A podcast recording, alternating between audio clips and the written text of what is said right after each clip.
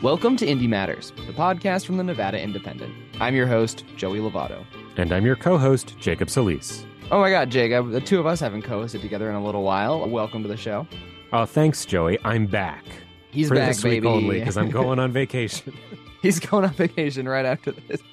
Well, anyway, you and me are also chatting today about a story that you've been following about the Nevada System of Higher Education chancellor selection, which has gotten more complicated than we expected. Then later in the show, I'm chatting with Gabby Birenbaum, our DC reporter, about some goings-on in the coming election.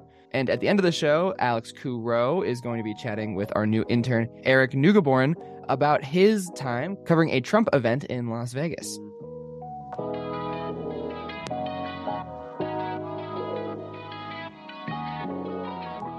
All right, Jacob, we're chatting about higher education today, your favorite topic. It's also your job. That's right. It is my job. Thanks for noticing, Joey. And to start off, there's a new selection of an NSHE chancellor. NSHE is the Nevada System of Higher Education, the governing board of all higher ed entities in the state. What is the chancellor, before we get into that? What does the chancellor do? So you can think of the chancellor like a CEO. They are the ones who are taking direction from various places, be it the Board of Regents, which is the sort of elected board that's in charge of higher ed. The buck stops with the regents.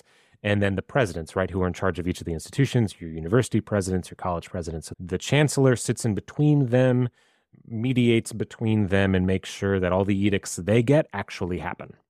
Got it. And there's supposed to be a new chancellor. The old one has left, correct? In about April of last year, the previous permanent chancellor, Melody Rose, left after a pretty severe dispute with the Board of Regents that ended with a $610,000 severance and outside investigation. It was a whole thing. We won't get into that here. Please look up our reporting on the NevadaIndependent.com. So what ended up happening there is the Regents wanted an acting chancellor who could just get them through the legislative session this year.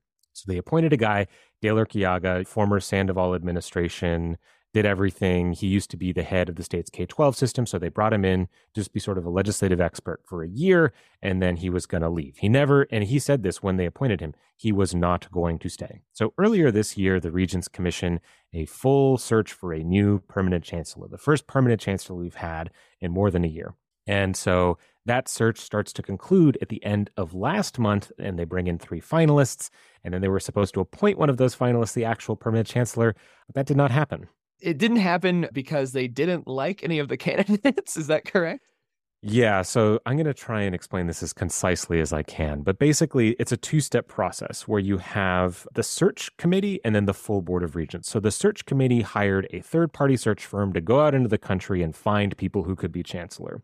That search firm brings back three candidates, among them Kate Marshall, who is a former Democratic lieutenant governor under Steve Sisolak, for anyone who might remember.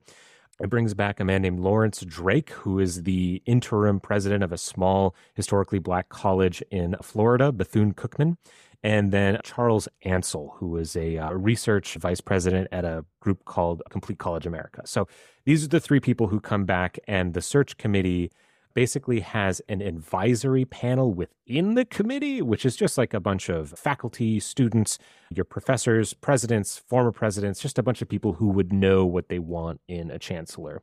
And that advisor committee interviews all of these finalists. They do a bunch of work with those three people, and they tell the subcommittee of the Regents, half of them were like, I kind of like Drake. I kind of like Ansel. No one said Kate Marshall. And then the other half say, we should just fail the search. These three people do not have the Nevada-specific experience, nor the higher education-specific experience that the chancellor needs. And we don't want to have to find a new chancellor in a year or 2 years again. So we simply cannot move forward with these three candidates. But the subcommittee moved forward anyways. They said, no, we actually like Lawrence Drake, the guy from Florida. We're going to recommend him to the full board, and we're going to vote tomorrow. But the writing was already on the wall, right? The advisory committee wasn't so sure about this. Even one of the regents, they only voted 4-1 to recommend this guy in the first place. And so once it makes it to the full board, the whole thing collapsed.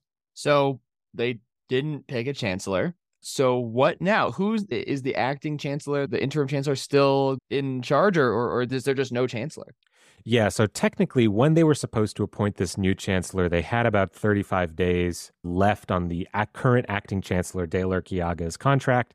So he's leaving in that first week of August. So theoretically, they still have until that first week of August to appoint an interim chancellor. And they will. They have a meeting scheduled later this month. We fully expect that they're going to have somebody, interim chancellor, in mind. So they didn't love the three candidates that were brought forward, but are there any other names floating around that you've heard for people thinking about who could be this interim chancellor or potentially a longer-term candidate? Yeah, if anyone watching this is into drama, this is where it appears. When the Regents did not vote for Lawrence Drake to be the permanent chancellor, immediately they cast a new motion to appoint an interim chancellor. But the regent who did it actually had a name. She said, I would like to appoint the UNLV provost, Chris Heavey, as the interim chancellor. And this blew up. Immediately, everyone got very mad. The people who wanted to vote for Lawrence Drake said, did you plan this all along? Did you always want to scuttle the search? Were you colluding to make sure that this failed? Because it should be noted, they were this close. I'm putting my fingers very close together. They were this close to hiring Lawrence Drake. They had a $450,000 annual contract laid out. They were going to give this guy $10,000 to move to Nevada. They had negotiated all of this with him specifically in advance, and it still fell apart. And so the people who wanted Drake to come were very mad. Now, the thing is that Heavey is a longtime administrator at UNLV. People like him. He's, by all accounts, does a good job with the sort of academics. And frankly, in the last 5 years, UNLV has become a high research university. It's really leaned into its pivot towards research as a goal.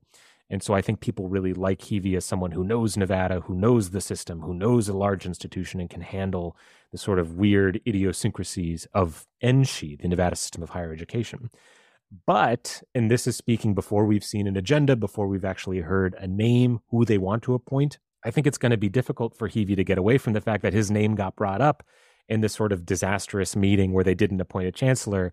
And if he is eventually appointed, and we don't know that he will be, right? I'm just putting this out there, that he is probably going to have to answer some questions from regents who were very upset a week and a half ago about this whole thing. So if they didn't think that Drake, the one guy from Florida that they were considering, didn't have enough experience, what are they looking for? Yeah, and I think that's the million-dollar question. No one has super specified, but I did talk to a couple former chancellors about what they thought makes a successful chancellor.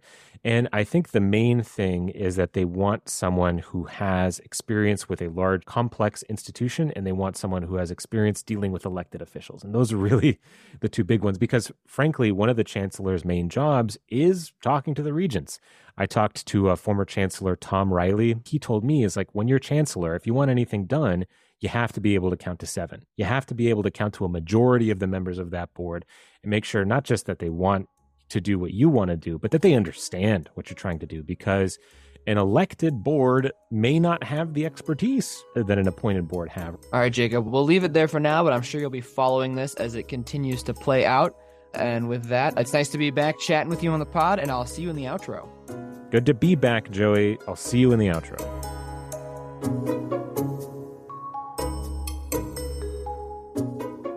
All right, Gabby, welcome to the show. We're going from higher education to higher politics. I don't know. That doesn't sound right. Federal politics or federal races. Or federal office. This is a mess. This is a mess of an intro. It's okay. We're keeping it in.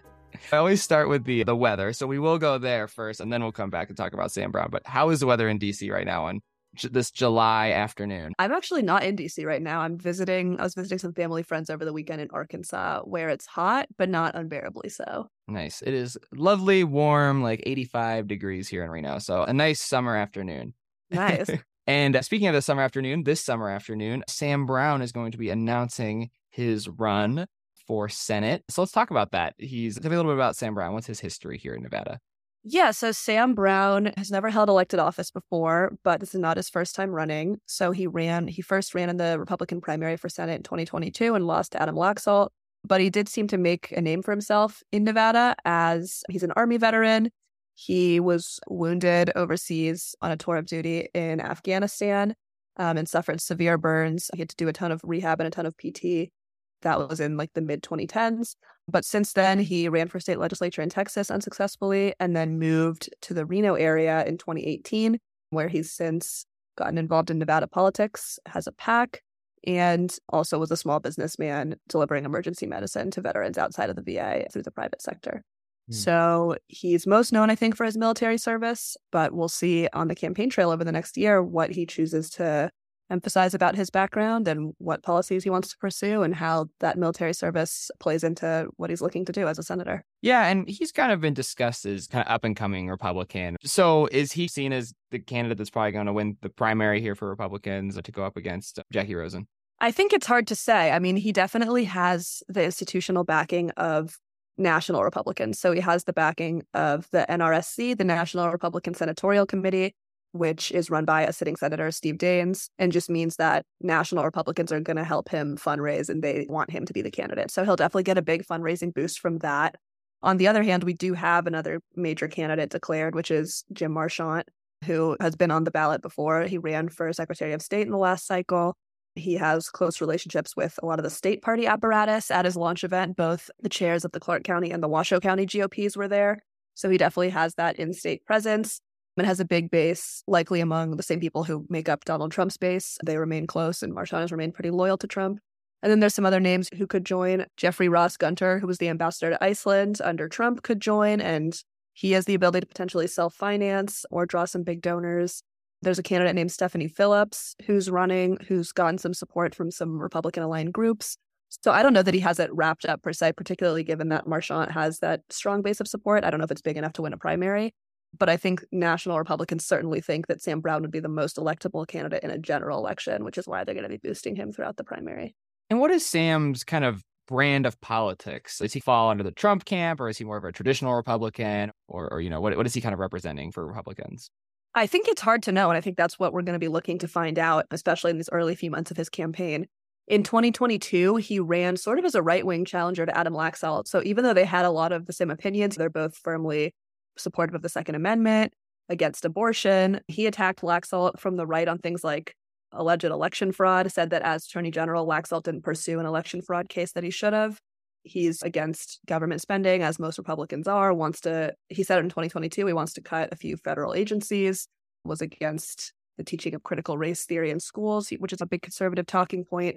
So I think it'll be interesting to see in this next campaign as the presumed front runner, and with someone like Jim Marchant already established in that right-wing lane, whether he takes a more moderate tone. And I think even just in his launch statement, when he talked about serving in the military and how no one in the military asks what your party is. They just ask if you can get the job done. I think we might already be seeing that he might be going for a more moderate lane, but it's hard to tell. And it's hard to tell if that brand of politics can get you through a Nevada Republican primary. We'll find out, and so will he. Let's just jump ahead a few months and assume that in a theoretical world that he wins the primary and will go up against Jacky Rosen. What does that look like? How does that play out at this point? Yeah, I mean, I think we saw the main thing to note. We saw in the Cortez Masto versus Laxalt race that fundraising was a major difference in the race. So Cortez Masto outspent Laxalt, I think it was, or outraised 3-1. And so right now, the numbers that Jacky Rosen, it's early, but the fundraising numbers that she's posting are right in line with what Cortez Masto is doing. She has a record $7.5 million in cash on hand going into this next quarter. So I think we can safely assume that she'll be just as prolific a fundraiser as Cortez Masto, or in that neighborhood. And so I think for Sam Brown, it'll be a question of, can he get that donor support and get that fundraising support to get closer to Rosen's figure. Even with that spending discrepancy, Laxalt still lost by less than a point. Nevada's a purple state. It'll definitely be a close race. And I think the question is, can Brown raise enough to be potentially more competitive with Rosen than Laxalt was with Cortez Masto, which was already quite competitive? So the one thing that we do know about this Senate race is that Rosen will be running. She's the incumbent, so she's going to keep running. Let's talk a little bit about her since we're talking about this race. What is she running on? What's her reelection campaign going to look like? Yeah, I think the number one thing for Jacky Rosen right now is that we've showed in our polling that we've conducted that she has some room to grow in terms of name recognition in the state and the people who have no opinion of her, which makes sense. She hasn't been in cycle for, at this point, almost 5 years. So she needs to reintroduce and reestablish herself with voters. And I think there are a number of topics in which she's already signaled that that's how she wants to define herself. Abortion is definitely going to be huge. She wants to, and Democrats across the state want to keep abortion top of mind for voters. They feel like it really powered them in 2022, and they want it to do so again in 2024. So she'll be looking to draw a distinction between her and any Republican opponent. Nevada just got that big grant, over $400 million for broadband funding. That's something that she was really proud of, and I'm sure will tout on the campaign trail. And then she has been a big defender of the solar industry in the Senate as well. So I imagine those will be the main totems of her platform. All right, cool. Gabby, we'll leave it there for now, and I'm sure we'll be following all of these races closely as we move ever closer to election season. I feel like we just left the legislature and we're already into elections, but we'll be touching base on all this stuff pretty frequently moving forward. So thanks so much. Enjoy the humid and breezy Arkansas air, and we'll talk more soon. Thank you, Joey. I'm sure we will.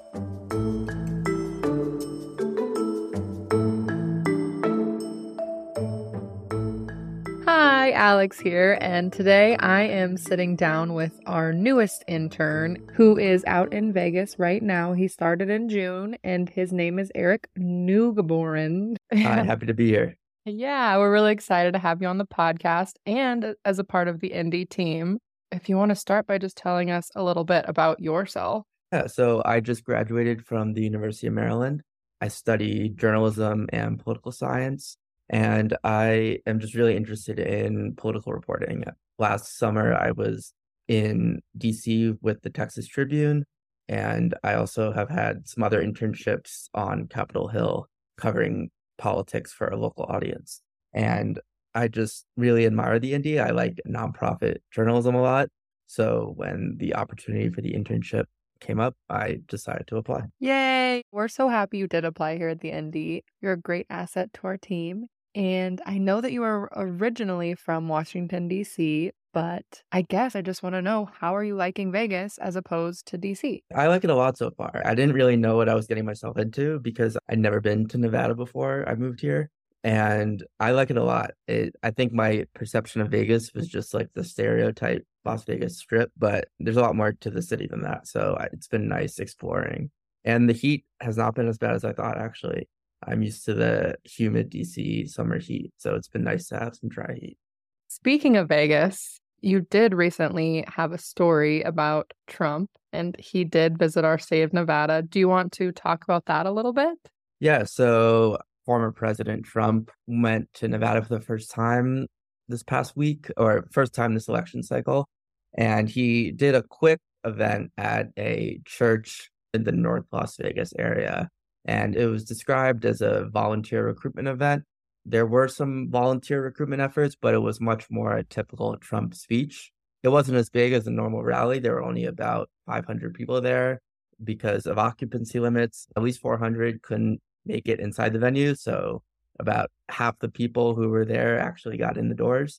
But it was the typical run-of-the-mill Trump experience. There was a lot of lobbing attacks on other people, a lot of resorting to his usual policy positions, specifically about the election security. So yeah, it was very interesting to see him in person for the first time and also talk to some supporters of his. As far as some of those people that you talked to, do you have anything that stands out? There were a few interesting people. They personified what it meant to be a Trump supporter. One person said he changed his last name to Trump legally. I don't know if that's true, but there were several people who were with him that said their last name was Trump, which I found very interesting. And he just described how Trump is the only person who can save this country. And that was the theme throughout the conversations I had, that he is the one who can save this country from what they described as a ruinous future. Very interesting to see that personified in a few people. Thank you for doing that reporting. It was great. Mm-hmm. And speaking also, I know you're from DC and mm-hmm. much bigger political game over there than in Nevada. So what has drawn you to doing state reporting as opposed to more national? Yeah, it's a good question, because a lot when I tell people that I'm interested in political reporting and then tell them that I really want to get out of DC, people are confused. But like I said, I had a few internships in covering DC politics, and I learned a lot, and it was really interesting. And I especially liked that I was writing for local outlets, but I just got the sense that everyone, or a lot of the reporters there, especially when you're getting started, you're chasing the same story. You are going after the same senators, writing about similar topics that everyone else is writing. There's a lot bigger focus in DC journalism about the process rather than the policy, at least among certain outlets. So I wanted to get out of the DC bubble, at least for a little bit, and get a sense of what politics is looking at more on the state level, because state legislators are becoming even more powerful over time. And I think they are undercovered. So I wanted to see what that was about, see what trends I'm observing in politics on the state level and how they reflect themselves nationally. I definitely agree with you there, Eric. I think that coverage in rural areas or in smaller state legislatures is definitely underreported. And just to close us out here, Eric, I know you are working on a story now that's set to come out about Smart 21. So what is that exactly? It's the state's human resource and finance systems. State employees have been using really outdated systems, and lawmakers were pretty much in agreement that they needed to be replaced and updated. So the state over the years has spent tens of millions of dollars on this project. They first appropriated money for the project in 2013, and the project was essentially a complete failure. So it's been very interesting to look into. And we know our listeners will be looking out for that, definitely. Thank you for your time and welcome to our team. Thank you so much for having me.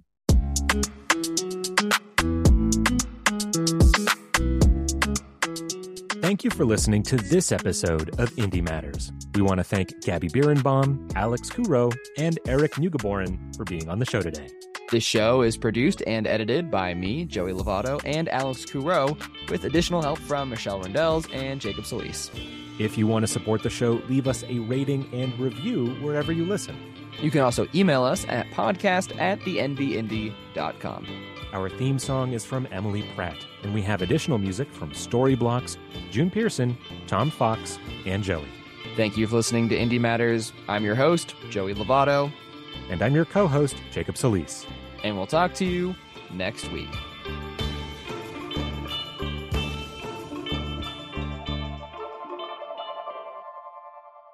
Oh, my allergies are bad today.